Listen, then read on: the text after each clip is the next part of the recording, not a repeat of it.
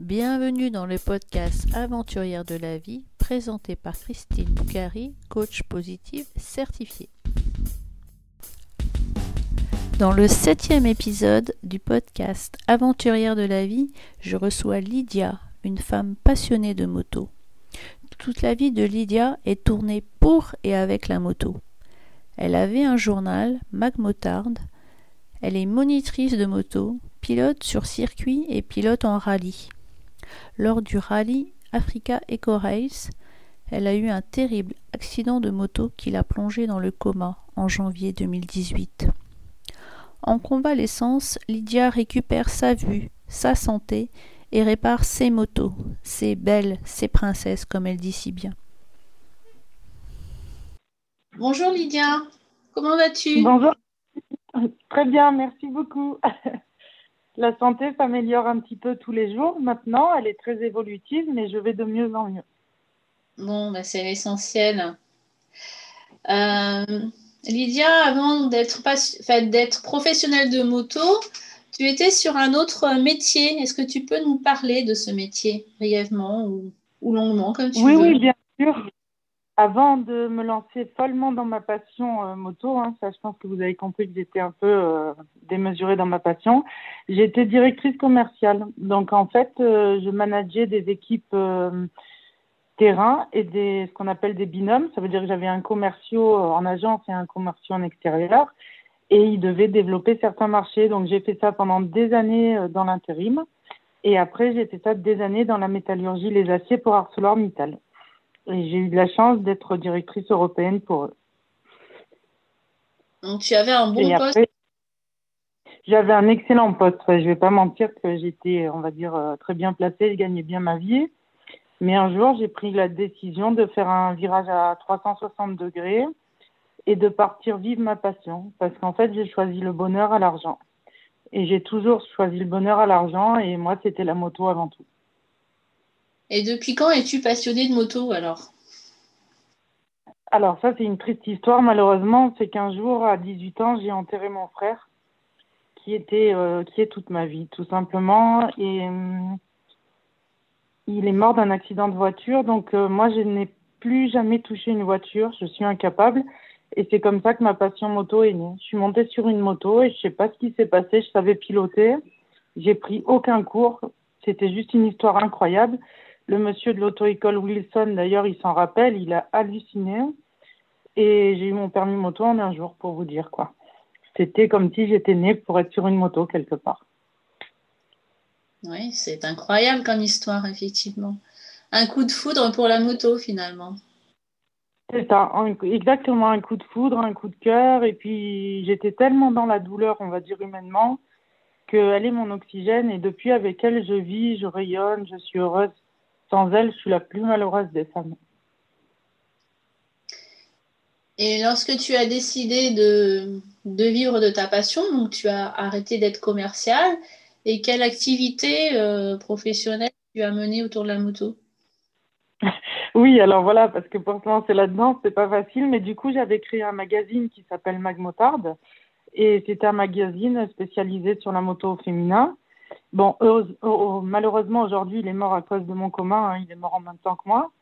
Mais c'est grâce à ce magazine aussi que j'ai pu, entre guillemets, m'illustrer dans la moto et faire un tel parcours. Parce qu'en fait, j'étais tellement passionnée que je parlais de la moto, on va dire, au niveau presse, mais aussi aux filles. Et puis, je les formais sur piste parce que j'ai également été éducatrice moto spécialisée, comme j'ai le diplôme. Et j'ai essayé de regrouper tout ça autour de mon magazine, qui aujourd'hui, je l'ai transformé en LTB School. C'est juste une école de moto. Il n'y a plus la partie journalistique, mais j'ai gardé que la partie vraiment LTB School avec le logo pour que les gens puissent essayer de me reconnaître malgré tout, malgré ma drôle d'histoire, et que ceux qui voulaient continuer à me suivre puissent me suivre à travers ce nouveau site. D'accord. Donc, tu avais un magazine de moto, tu enseignais la moto. Et tu faisais aussi déjà des courses et des rallyes ? Oui, tout à fait. Alors en course, je faisais beaucoup de courses de vitesse en France, après en Europe et après je suis carrément montée sur le mondial. Et en rallye raid, j'ai fait le Trophée Rose des Sables où j'ai eu beaucoup de chance parce que je connaissais pas du tout les rallye raid mais je me suis illustrée. Et j'ai fini, je ne sais plus avec ma mémoire, mais je crois que j'avais fini 3e ou 2e. Et après, bon, je faisais un peu d'enduro où j'ai été championne de France. Et après, je suis partie sur l'Africa Eco Race qui était... moi, je dis toujours que je me suis surestimée, mais bon, il y a des gens qui m'engueulent quand je dis ça. Parce que l'histoire, elle est triste. Hein. Quand on regarde, j'ai juste pris un caillou, j'ai rien demandé. Mais c'était un rallye très, très dur. C'est l'ancien Dakar de Thierry Sabine. Je pense que les passionnés, ils comprendront ce que je dis. Et faire le Dakar avec mon niveau, c'était loin d'être évident parce que entre faire la bouffe, piloter, dormir, faire la mécanique, en fait, on fait tout. On est en mal moto. Enfin, moi, j'étais en mal moto, j'étais toute seule. Donc, et j'étais claquée, comme me l'ont raconté les gens. Parce que moi, j'ai plus de mémoire. Mais ils m'ont dit que j'étais très, très fatiguée et que ce jour-là, j'ai manqué de chance, malheureusement. Parce que j'ai jardiné et je me suis un peu loupée, là, sur le coup. Mais bon, c'est la vie, c'est pas grave. On s'était rencontrés sur le Rose des Sables 2016, où je me souviens t'avoir pris en vidéo le premier jour sur la piste de sable, dans l'ouest sableux. Je me souviens encore de cette vidéo. Donc, c'est vrai que sur le rallye Rose des Sables, on a le confort d'avoir un bivouac le soir, d'avoir des mécanos à nos dispositions. Et sur le que tu as fait, l'Africa Eco Race, donc ce n'est plus un rallye strictement féminin, c'est un rallye qui reprend l'ancien tracé du Paris-Dakar. Et donc, tu nous expliques que les conditions, finalement, sont beaucoup plus difficiles pour les pilotes mal moto comme tu étais. Oui, exactement, parce que au Rose des Sables, où vous m'avez connue, j'avais eu la chance d'avoir été soutenue par Honda, qui m'avait prêté l'Africa Twin, donc elle était en super état, vu qu'ils venaient de la lancer, elle était neuve, il n'y avait aucun problème mécanique. Que sur l'Africa Eco Race, je suis partie avec ma moto personnelle, qui était une Honda CRF, et là, il fallait que je fasse ma mécanique. Donc, comme c'était une vieille moto, elle n'était pas en super état, elle avait beaucoup, beaucoup de problèmes mécaniques. Et le soir, après m'être tapé, entre guillemets, 500 km dans le sable, il fallait en plus que je fasse ma mécanique. Ça veut dire qu'il fallait que je la vidange, il fallait que je vérifie mon carbu. Enfin, j'avais beaucoup de choses à faire. Et qu'on le veuille ou non, je faisais du mieux que je le pouvais. Et après tout cela, j'étais fatiguée parce qu'en plus, il fallait que je construise mon lit, que je me fasse à manger et que j'essaye de dormir. Et d'après Patrick Neretti, qui était un commissaire, il m'a dit que je dormais entre 1 heure et 2 heures par jour, grand maximum. Parce que malheureusement, justement, ma petite moto, elle était faite par moi, donc elle n'était pas en super point. Et là, elle va de nouveau être jolie, parce que je l'appelle princesse désormais, parce que je lui fais beaucoup de mal, la pauvre. Et pardon, ça m'émeut. Mais elle va être belle maintenant. Tu vas la remettre en état. Il y a des roses. Écoute, et juste pour bien comprendre, tu me parlais de 500 km de course sur l'Africa Eco Race, sur le Rose des Sables. Au plus, on en a 200. Donc, c'est vraiment une course bien plus difficile. Elle est vraiment bien plus difficile, bien plus physique. Et puis, bon, moi, je m'étais préparée pendant 3 ans avant. Ça veut dire que physiquement, tous les matins, je courais. Le soir, je faisais 1 heure de, entre guillemets, fitness. C'était pas pour être jolie, mais c'était vraiment pour avoir cette condition physique. Et je m'étais préparée, on va dire, psychologiquement à moins de confort que les Roses des Sables, justement. Parce que là, je savais qu'il fallait que je fasse tout. Et quelque part, au fond de moi, c'était un rêve. Parce que Stéphanie, que vous avez interviewée, d'ailleurs, elle me comprendra, l'appel du désert, c'est quelque chose qu'on ne peut pas expliquer. C'est vraiment quand le désert vous appelle, c'est comme quand la piste, elle m'appelle. C'est 2 espèces d'échos qui se passent dans mon... Je sais pas, en moi, il m'appelle et j'ai besoin d'y aller. Et c'est pour ça que malgré qu'il m'est arrivé ça, je sais que c'est un peu débile ce que je veux dire, mais je n'ai strictement aucun regret. Parce que moi, c'était un rêve de le faire, ce Dakar de Thierry Sabine. Et c'était un rêve, voilà. Paix à son âme d'ailleurs, parce que lui, il est parti. Mais je voulais y être. Je voulais au moins écrire dans mon histoire, dans mon parcours personnel avec ma moto, qu'un jour, j'aurais fait le Dakar de Thierry Sabine. Certes, j'ai pas réussi, je me suis tuée à la frontière avec la Mauritanie, là, mais j'aurais au moins essayé. Et maintenant, bon, j'essaye de me reconstruire, mais je veux dire, j'aurais au moins essayé et j'ai aucun regret. La seule chose que je suis triste, c'est d'avoir fait mal à ma moto. C'est pour ça que je l'appelle princesse, parce que là, je suis en train de la retaper. J'ai eu une chance exceptionnelle, je suis tombée sur un mécanicien Honda, là, qui va m'aider. Et il va me la remettre sur pied parce qu'il voit que je suis très malheureuse sans elle. Donc maintenant, j'essaye de me battre pour réanimer toutes mes motos parce que elles n'ont rien demandé. C'est pas parce que moi je dormais qu'elles doivent subir les conséquences. Et là, le mécano Honda que j'ai trouvé, il est formidable avec moi parce qu'il est en train de toutes les relancer. D'où d'ailleurs, j'étais en Espagne avec ma CBR parce qu'il a bien compris que c'était mon oxygène et que sans les motos, je ne savais pas vivre. C'était juste impossible. C'était pas possible en fait. Et là, elle commence presque à tout remarcher, donc je commence à redevenir heureuse en fait.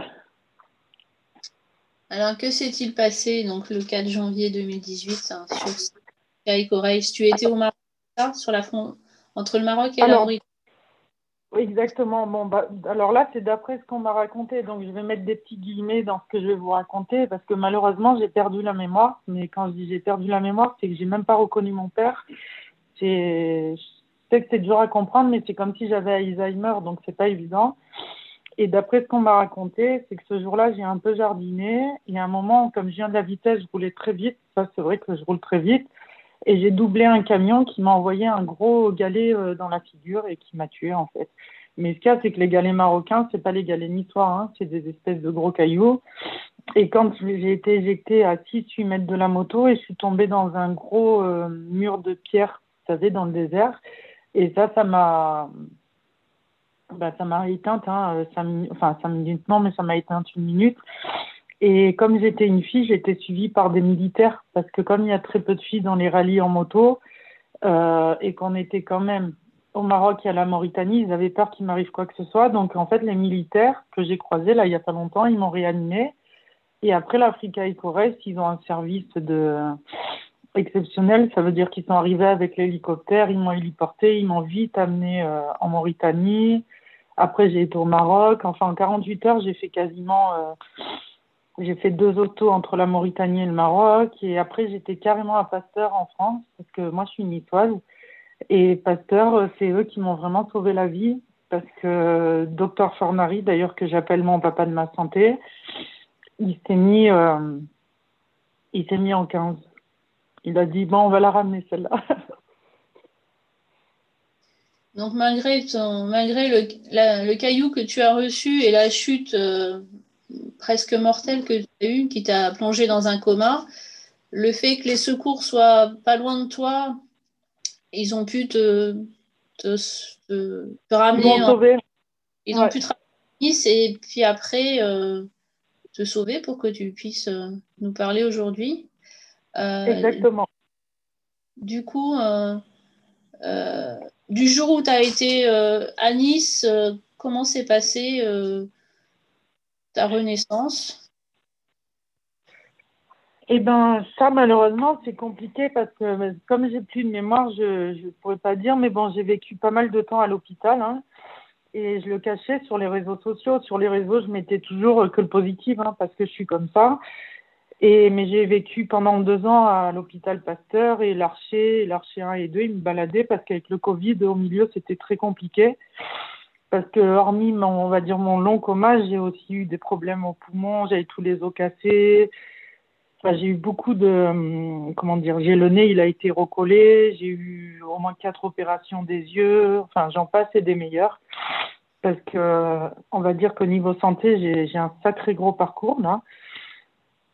Et après, grâce au Covid, ou à cause du Covid, j'ai le docteur Fornari qui m'a demandé de rentrer à la maison parce que, en fait, comme il me manque un poumon maintenant, si je chope le Covid, je meurs.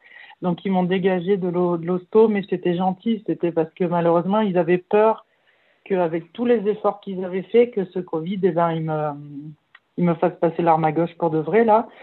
Donc, je suis rentrée chez moi, mais quand je suis rentrée chez moi, j'étais à moitié aveugle, où là, ma mère, elle m'a abandonnée sur la route, hein, et il fallait que je paye mes opérations des yeux, parce qu'en fait, tout a été pris en charge par la Sécu, etc., parce qu'en France, on est bien lotis, sauf mes yeux, où c'était un peu compliqué, et moi, il fallait, pour faire de la moto, il fallait des e-way, parce que j'ai conduit une fois aveugle.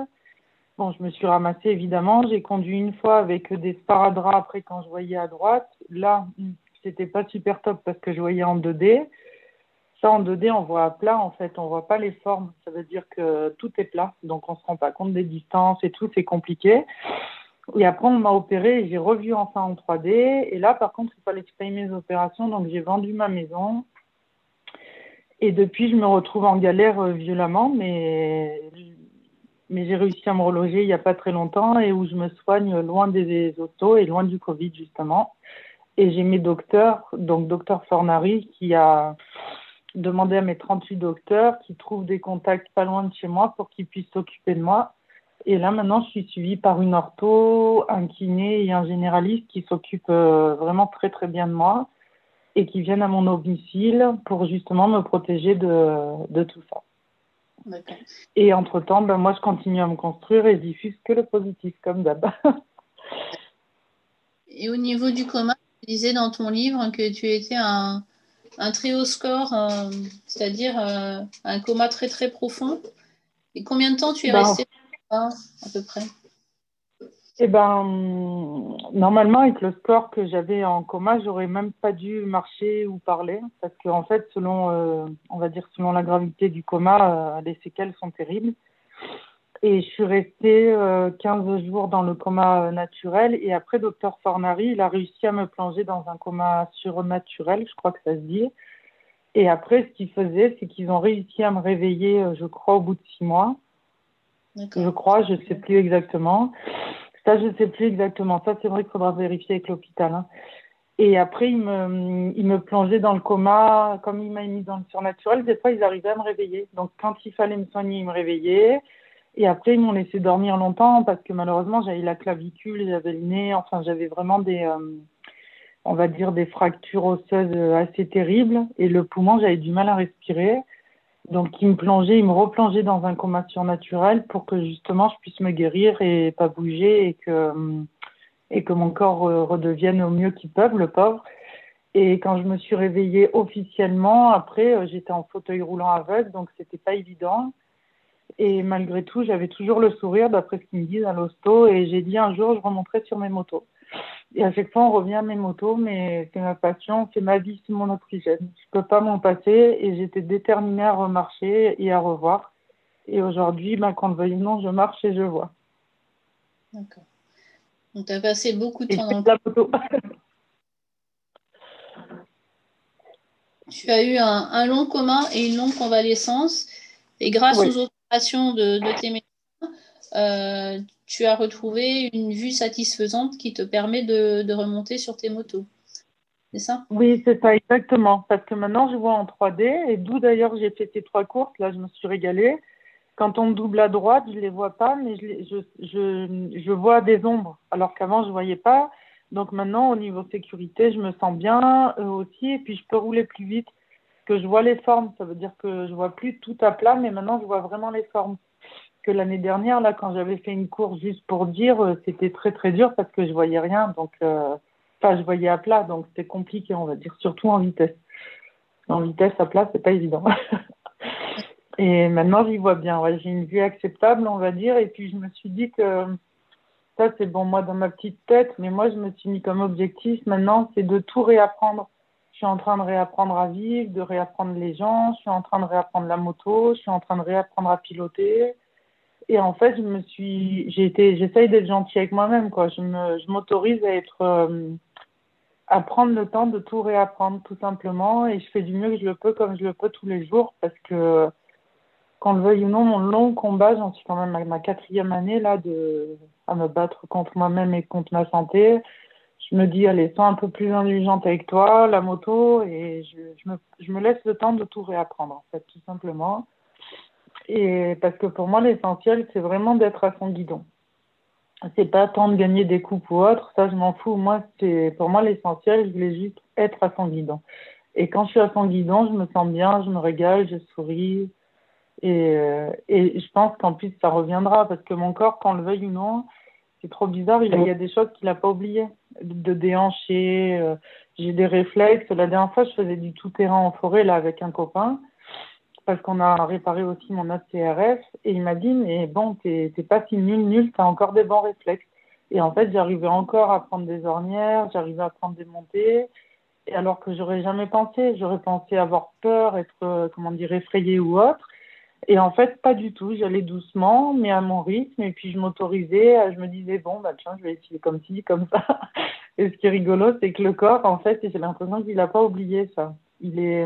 Autant ma tête, elle ne marche plus, autant mon corps, il se rappelle de... Il a gardé ses réflexes, on va dire, de freiner, d'accélérer. Tout ça, c'est assez marrant, d'ailleurs. Combien as-tu de motos aujourd'hui? Parce que tu parles à chaque fois. Tu as des motos de piste, des motos... Moi, je connais pas les motos, mais alors, dis-nous, combien tu as de motos? Alors, j'ai un peu... Ouais, c'est vrai que j'ai un parc moto, comme j'appelle ça. Mais donc, j'ai deux CBR 1000. Ça, c'est pour les motos de vitesse sur le circuit. Après, j'ai un CRF 2,5, un CRF 4,5, un CRF 4,5 Rallye Raid. Donc ça, c'est trois motos pour le tout-terrain et le Rallye Raid pour le désert. Après, j'ai une CB 500, ça c'est pour rouler sur la route. Et après, j'avais une autre moto CRF 2,5 qui est morte. Donc en tout, j'ai 7 motos. Et j'ai réussi à réanimer déjà 5 sur 7. Donc c'est déjà pas mal. Mais après, oui, je fais de la moto tous les jours en fait. Que ce soit sur la route ou sur la piste ou sur tout terrain. Mais il faut que tous les jours, j'arrive à toucher une moto. Donc voilà, mes 7 motos sont là. Une passionnée de moto, voilà. C'est la définition. Exactement. Ouais. Tu as écrit un livre que j'ai pu lire quand il est sorti. Tu peux nous en parler un petit peu, s'il te plaît? Oui. Et si je pleure, il ne faut pas m'en vouloir parce que bon, c'est vrai que ce livre, je l'ai écrit. Je vais vous dire déjà l'histoire qui est très importante pour moi, c'est que ce livre, en fait, je l'ai écrit pour dire merci à mon docteur Fornari. En fait, docteur Fornari, c'est celui-là qui gérait mes 38 docteurs qui m'ont aidé à redevenir une femme, on va dire. Et parce que quand j'avais plus de mémoire, dans mon lit d'hôpital, il me disait « Allez, Lydia, vous savez, vous avez été journaliste et tout ça. » Parce qu'en fait, je me rappelais même plus de ma vie, donc c'est assez compliqué. Et il me dit « Vous teniez un magazine. » Et il était très positif. Il a été vraiment papouné avec moi, ce monsieur. Et il me dit « Allez, écrivez-moi votre journal intime, je veux savoir comment vous vivez tout ce qui vous arrive et tout ça. » Et en fait, du coup, j'écrivais, et tous les jours. Et puis, en fait, ça me plaisait d'écrire. Je me suis rendu compte que j'aimais ça. Et donc, je me suis dit « Ah ouais, je devais bien aimer d'être journaliste et tout. » Donc, en fait, on en rigolait. C'est que le fait que j'écrive ce livre pour lui, ça me faisait travailler ma tête, ça me faisait revenir des souvenirs. Bon. Et comme lui, il est directeur neurologue, je pense qu'il savait exactement ce qu'il faisait et moi, je ne m'en rendais pas compte. Et du coup, ça réactivait ma mémoire. Et il y avait vous savez, comme des espèces de flashbacks, des fois, qui revenaient dans ma tête. Et je me disais, ah oui, elle, c'est ma mère, lui, c'est mon père, lui, c'est mon docteur. Vous voyez, et tous les jours, j'arrivais on va dire tous les jours, mon petit cerveau, il allait de mieux en mieux. Et puis un jour, je finis ce livre. Et puis bon, j'étais contente parce que j'étais certes en fauteuil roulant, mais je pouvais enfin me lever. Donc, je me jette sur mon fauteuil roulant et puis je vais le voir, je fais « Docteur, j'ai fini mon livre et tout. » Enfin, mon témoignage, parce qu'à l'époque, c'était juste un témoignage pour lui. Et je lui donne. Et bon, en fait, il le lit et puis il vérifie tout ce que j'ai écrit et puis il apprend à voir si ma tête revient. Sauf qu'il l'a envoyé à un éditeur. Et moi, je ne m'y attendais pas. Et 2 jours après, il vient me voir dans ma chambre d'hôpital et il me dit « Bon, Lydia, votre témoignage, c'est un livre maintenant. » Je fais quoi ? Je dis, mais non, c'est une blague. J'ai dit, mais c'est top secret. Moi, je veux pas que les gens, ils sachent ma vie. Et il me fait, non, mais ça va être un livre. Hein. Il me dit, je l'ai envoyé à un éditeur. J'ai eu à peu près 50 appels. Je dis, quoi? Alors, du coup, on en a rigolé, parce que c'est quand même un sketch, quoi. Je m'attendais pas à ce que de mon lit d'hosto à lui raconter ma petite vie, ça finisse en livre, quoi. Et donc, ça a fini en livre. Et après, il m'a dit, allez, faites-le éditer. Lydia, ça me ferait plaisir.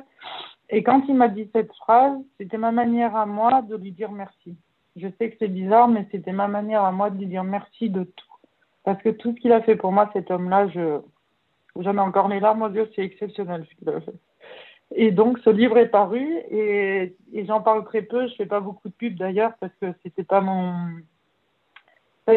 ambition, mais c'était mon ambition juste de lui dire merci. Et mon éditeur, des fois maintenant, il m'appelle, il me dit on fait la suite et j'ai dit non, hors de question.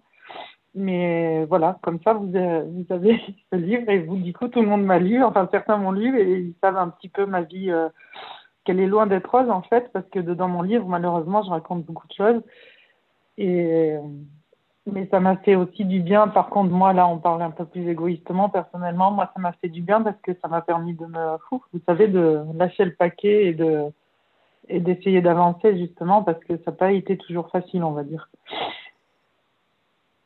Et ce livre, d'après ce que j'en ai lu, c'est aussi le docteur t'a demandé d'en faire aussi un témoignage parce que tu, quand même, malgré ta chute et ton coma, tu as quand même récupéré la marche, la vue. Donc, tu es aussi un témoignage pour toutes les personnes qui ont eu des accidents ou des comas. Et tu as oui, c'est ça. C'est ma conclusion de mon livre d'ailleurs parce que quand justement ils m'ont dit qu'ils allaient l'éditer, j'ai rajouté une conclusion qui fait quoi, une demi-page, hein, elle est brève. Mais pour moi, c'était important de dire à toutes les personnes très malades ou qui ont des comas ou qui ont des vies très difficiles ou qui ont malheureusement perdu des êtres chers aussi, de tenir bon et de jamais lâcher, comment dire, il faut toujours garder espoir. Si la vie, elle nous a réservé ça, c'est certainement pour quelque chose. Mais il faut qu'ils gardent espoir, il ne faut pas qu'ils baissent les bras parce qu'ils sont importants et ça, je ne veux pas qu'ils oublient.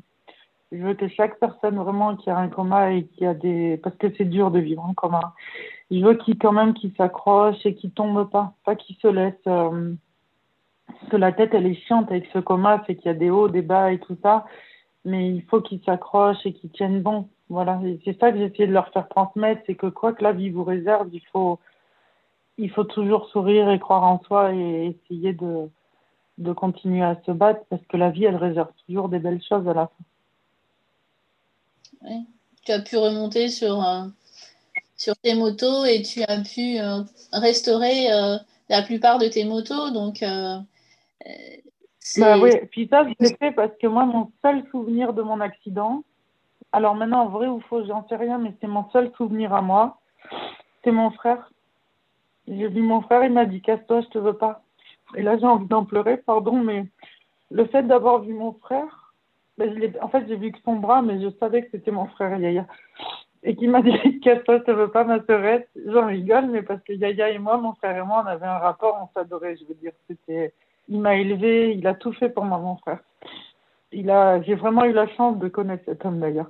Et quand il m'a dit « Casse-toi, ma Lily, je te veux pas », c'est mon seul souvenir que j'ai au fond de moi. Et je lui ai fait la promesse, j'ai dit « Ok, mais je te promets, je m'accrocherai, Yannick ». Parce que, en fait, moi, je ne veux pas le décevoir. De son vivant, je n'ai jamais voulu le décevoir. Je voulais toujours qu'il soit fier de sa sœurette. Ça veut dire que j'étais toujours très droite à l'école, très droite avec les garçons. Enfin, j'étais quelqu'un qui se respectait, qui essayait d'être toujours le plus juste possible. Et quand il m'a dit ça, j'ai dit « Ok, je reviens » et je lui ai fait la promesse, c'est que je ne le décevrai pas.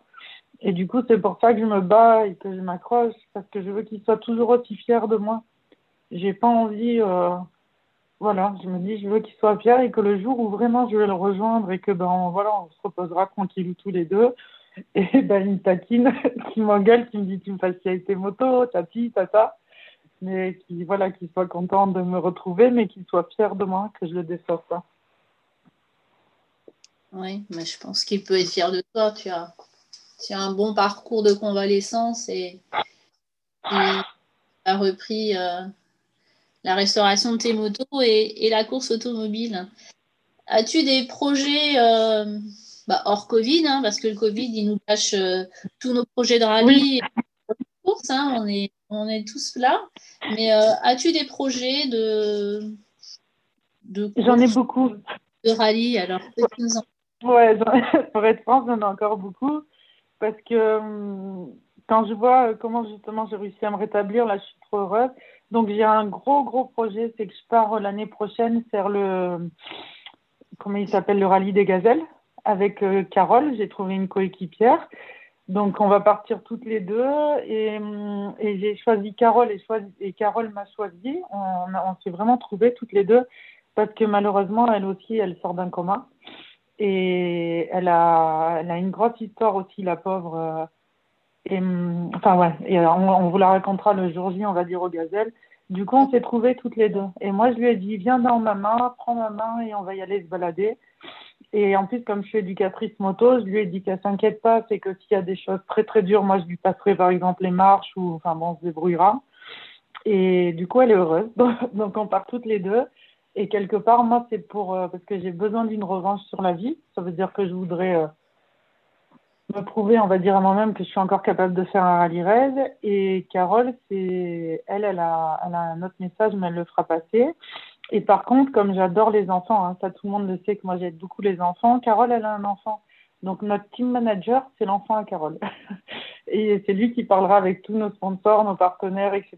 Bon, il y en a, ça les fera rire, mais moi, c'est important, c'est que, comme je l'ai dit, on va partir en famille, là, on part toutes les deux et on prend son enfant avec nous parce que c'est important, les enfants, et lui communiquera pour nous. Donc ça, c'est notre gros projet aux Gazelles. Et après, moi, j'ai un autre projet, c'est que je commence à reprendre la vitesse. Donc quand la vie me le permet ou que certains sponsors veulent bien m'aider, je refais des courses. Et après, là, je suis en train de voir pour m'entraîner en enduro dans ma nouvelle région. Parce que là, je suis dans le 04, il y a beaucoup de forêts et on a le droit de rouler, il y a beaucoup de terrains de cross. Donc, je suis en train d'essayer d'aller apprendre ça aussi. Donc, voilà mes projets. Donc, j'ai beaucoup, beaucoup de projets. Et en parallèle de tout ça, j'ai créé LTB School, ce que je vous disais tout à l'heure, à la place de Mag Motard. Et je travaille pour beaucoup d'écoles. Donc là, je travaille pour une école avec les enfants à Grasse, où je leur donne des cours de moto, je leur apprends à faire de la moto avec ou sans embrayage. Après, cet été, je vais travailler dans le 34, pareil, avec des enfants pendant leurs vacances scolaires. Et après, toute l'année, je continue les coachings individuels et les formations également. Et ça, j'ai pas mal d'enfants. Mais je travaille beaucoup, beaucoup avec les enfants, par contre, maintenant. D'accord. Donc, tu as à nouveau un projet de rallye raid. Et cette fois, tu as choisi le rallye des Gazelles, donc pour l'année prochaine, ouais. C'est ça ? Oui, exactement. Et je l'ai choisi parce que les Gazelles, on est entre femmes et moi, j'avais besoin de me retrouver avec les copines, entre guillemets, parce que moi, j'aime bien quand on se barre toutes les filles, là, on est tranquille. Et c'est le fait d'avoir trouvé Carole aussi. Parce que oui, je me suis dit, c'est vraiment un signe du destin et je pense que mon frère, il y est pour beaucoup, là. Que trouver une coéquipière qui, malheureusement, a eu un coma aussi et qui s'est battue pour son fils, parce qu'elle a une drôle d'histoire, la pauvre aussi, et qui est OK de partir avec moi malgré qu'elle soit que je suis fragile, hein, parce que ça, je lui ai pas caché que j'étais encore fragile, moi. Et j'ai trouvé qu'on pouvait écrire une belle histoire toutes les deux et qu'on allait s'apporter autant l'une que l'autre. Et j'aimerais qu'on ressorte comme des sœurs de cette histoire. Pour moi, ce serait... Ma victoire à moi, ce serait ça, en fait. Gagner les Gazelles, je m'en fous, mais ma grosse victoire, c'est d'arriver au bout et de sortir sœurs avec Carole. Je pense qu'on aurait beaucoup à s'apporter toutes les deux. Et son enfant, ça le ferait. Ça a l'air d'être un fabuleux duo, mais tu nous en parleras un peu plus tard, une autre fois peut-être, avec Carole. Exactement, ouais. Avec Carole, on vous dira tout. Voilà, d'accord. Donc pour l'instant, c'est prévu sur mars 2022, c'est ça ? Oui, exactement, mars 2022, et c'est pour ça que je me prépare, là, que je roule beaucoup en forêt, pour justement affronter mes futures épreuves aux Gazelles, parce que ça va être loin d'être facile. Donc, les Gazelles, c'est un rallye féminin comme le Rose des Sables, avec une différence au niveau de la navigation.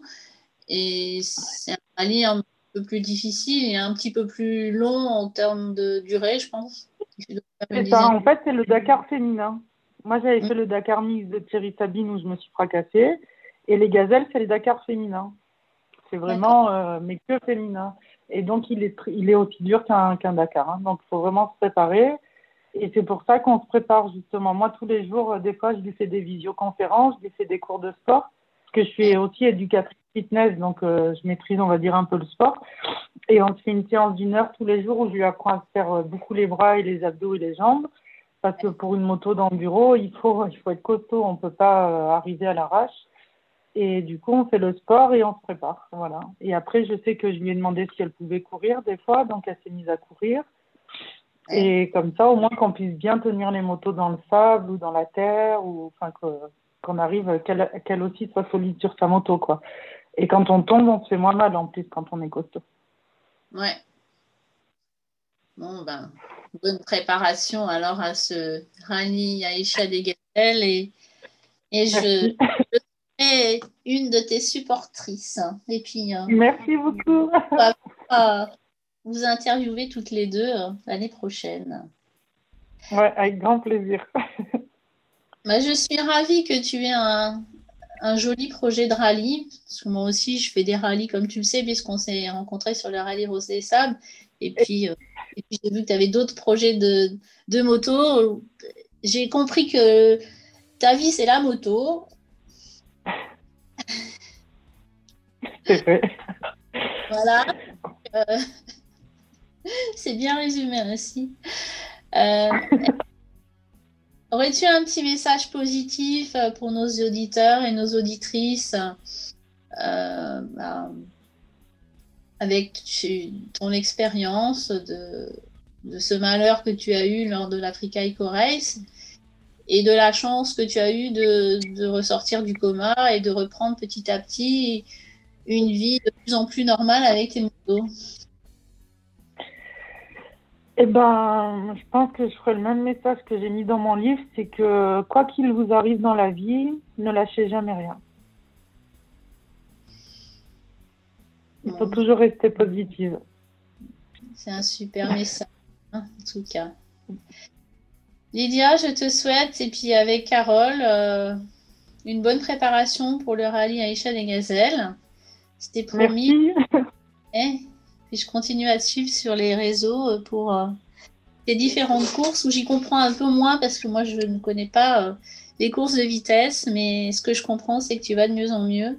Et donc, on espère pour toi de bonnes choses pour 2021 et un bon futur rallye en 2022.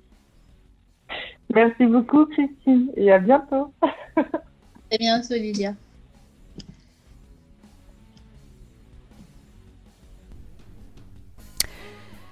Merci, Lydia, pour ce beau témoignage qui donne envie de profiter à fond de la vie.